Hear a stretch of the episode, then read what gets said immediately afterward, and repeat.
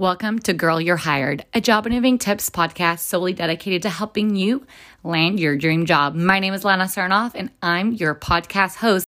I'm sharing all the tips, tricks, and lessons I've learned along the way of working and getting hired at Google, at LinkedIn, and today at Wix.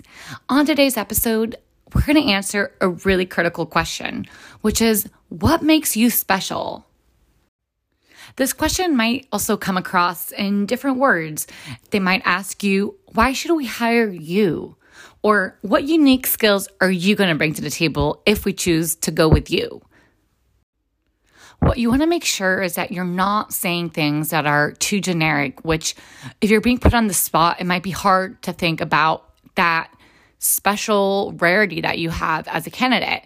So don't fall back on saying things like, oh, because I'm a really hard worker, or because I'm a really kind, genuine person to work with, or even saying because I got a degree in business, or because I have five years of experience. Because these are all things that actually, unfortunately, don't make you so special because at the end of the day, that might be something you have in common with a lot of other applicants. So, again, when we want to think about how to answer what makes you special, we're going to be looking at things that actually make you special. So, let's dive into those.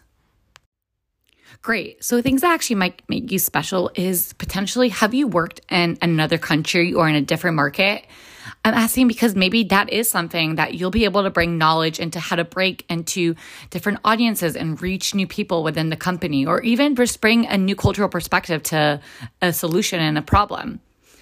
Other thing that might make you special is potentially having some skill from a different job that isn't even in the job description, something that maybe you've never even talked about when people want to know why they should hire you, you want to be thinking about all the different ways that you'll add a unique perspective that nobody else can. That's your competitive advantage at the end of the day.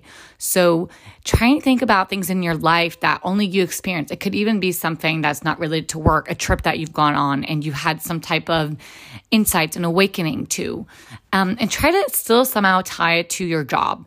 I'll give you some examples. I went into teaching for two years when I took a break between Google and Wix. And the truth is, I actually used that strength that I know how to translate information, educate an audience, get people engaged in your ideas, teach them something. And I applied that and I told the people that in the high tech role where I'll be writing content that educates my audience and getting them more ways to use our product, I used that unique experience that other people applying did not have to land a job that had nothing to do with teaching. Do you guys see the kind of shift that you can do and help people apply and help yourself use your unique past in ways that actually other people are not going to have? That's what's going to make you stand out. And um, if you're going head to head with one candidate, you guys have the exact same experience. This is your chance to show all the other cool things that you might have done in the past that you will apply. Another example where I've applied this is that when I was interviewing at Google, they asked me, why should we take you? I can get somebody that had this experience, this background. Why should we go for you? And at the point, I try to think, okay, LinkedIn, I was working with B2B customers. So I mentioned to them, I understand B2B business, whereas most of your sales team and your marketers that are currently selling to consumers, they're going after a business to consumer audience. So then they thought, okay, great, she can help us break into new markets. Additionally, I came from an all women's education. I went to Smith College. So when they also asked me about hiring me, I was also earlier in my career. So it was really important for me to also mention my education. And I said, I came from a unique education that truly empowers women and lets me lead as a woman. Just think of three things that make you unique.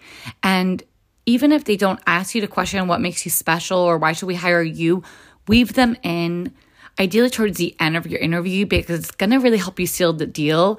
What I would do is use the whole interview to answer the typical questions, show that you have the skills and experience, and at the end, tie it all together and really help sure you're bringing it home with that unique differentiator.